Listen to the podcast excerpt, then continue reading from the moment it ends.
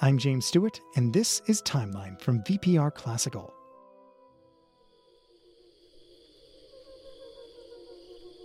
We'll start with the sound of crickets.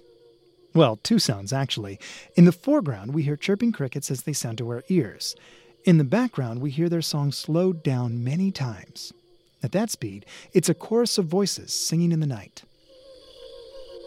Only male crickets make this noise, and it's quite risky behavior because not only are they attracting a mate, at the same time they could be attracting a predator as well. The nightingale has a beautiful voice, and they typically have as many as 180 different songs made up of a vocabulary of 250 unique sounds. Current research suggests that male nightingales sing complex songs to communicate how good a father they will be to their young. The better the singer, the better the dad.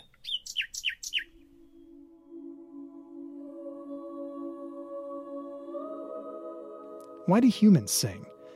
Why do we make music at all? I mean, I personally have observed music as a means to attract mates and communicate values, but beyond the puffery, what is the point? Singing is just air in the wind, and music is a fleeting sequence of sounds in our ears, right? What purpose does it have? German philosopher Immanuel Kant wrote that if music confers no survival advantage, where does it come from and why does it work? John Lennon, not the Beatle, but a retired professor of Emporia State University, believes that singing is vital for human beings. He writes Most animals use sound to express emotion.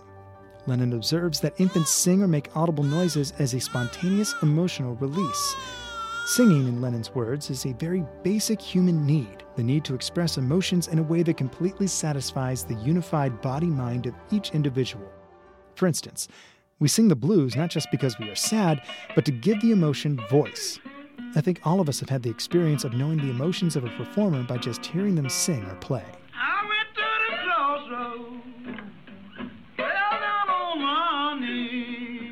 So we sing to express. But why is it a means of expression? Harvard University researcher and scholar Leonid Perlovsky believes that music is an evolutionary adaptation, one that helps us navigate a world rife with contradictions. Like the old adage says, where words fail, music speaks. Perlovsky also writes that while language splits the world into detailed, distinct pieces, music unifies the world into a whole. Our psyche requires both. Neuroscientist Daniel Levitin would agree. He cites that according to over 400 studies, music has had more effect on people's anxiety and cortisol levels than prescription drugs. So we sing to express, we sing to cope. Why else do we sing?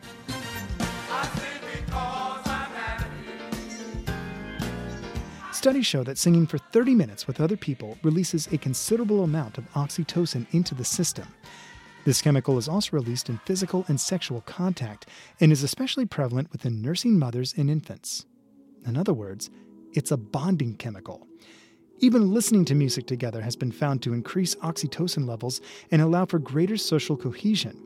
We live longer and have stronger bonds through music, and this is no accident. We sing to express, we sing to cope, we sing to commune with each other. And why else? And here's where we give you a chance to speak. We'd love to hear what you think. Why do you sing? Why do you make music? What does it mean to you? Tell us your thoughts on Facebook or at vpr.net slash classical, and we'll revisit this topic and explore the multitude of answers to this question why do we sing?